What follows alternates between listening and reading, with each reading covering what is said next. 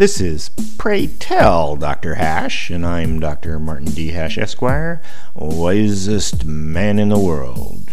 Because the competition just ain't that tough. And these are things I wish someone had told me.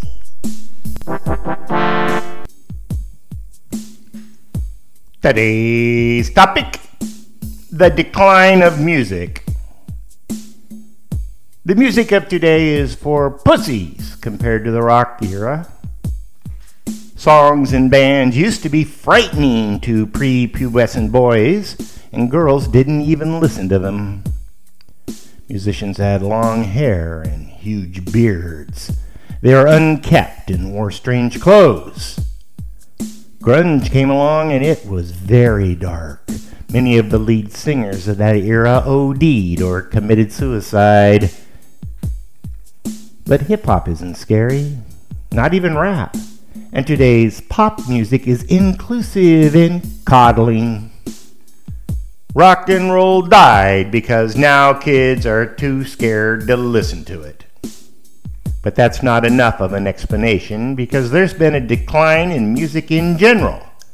Streaming and internet piracy can be blamed for some of that, but the issue runs even more deeply.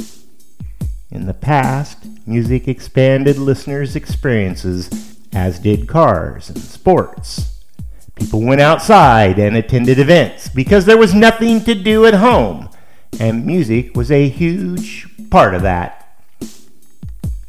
Nowadays, young people, the ones thirsting for companionship and new experiences, have social media and video gaming.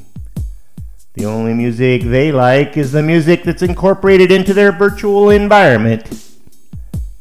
This is the same reason young people seem to be missing from society at large. It's because they're in their own society online.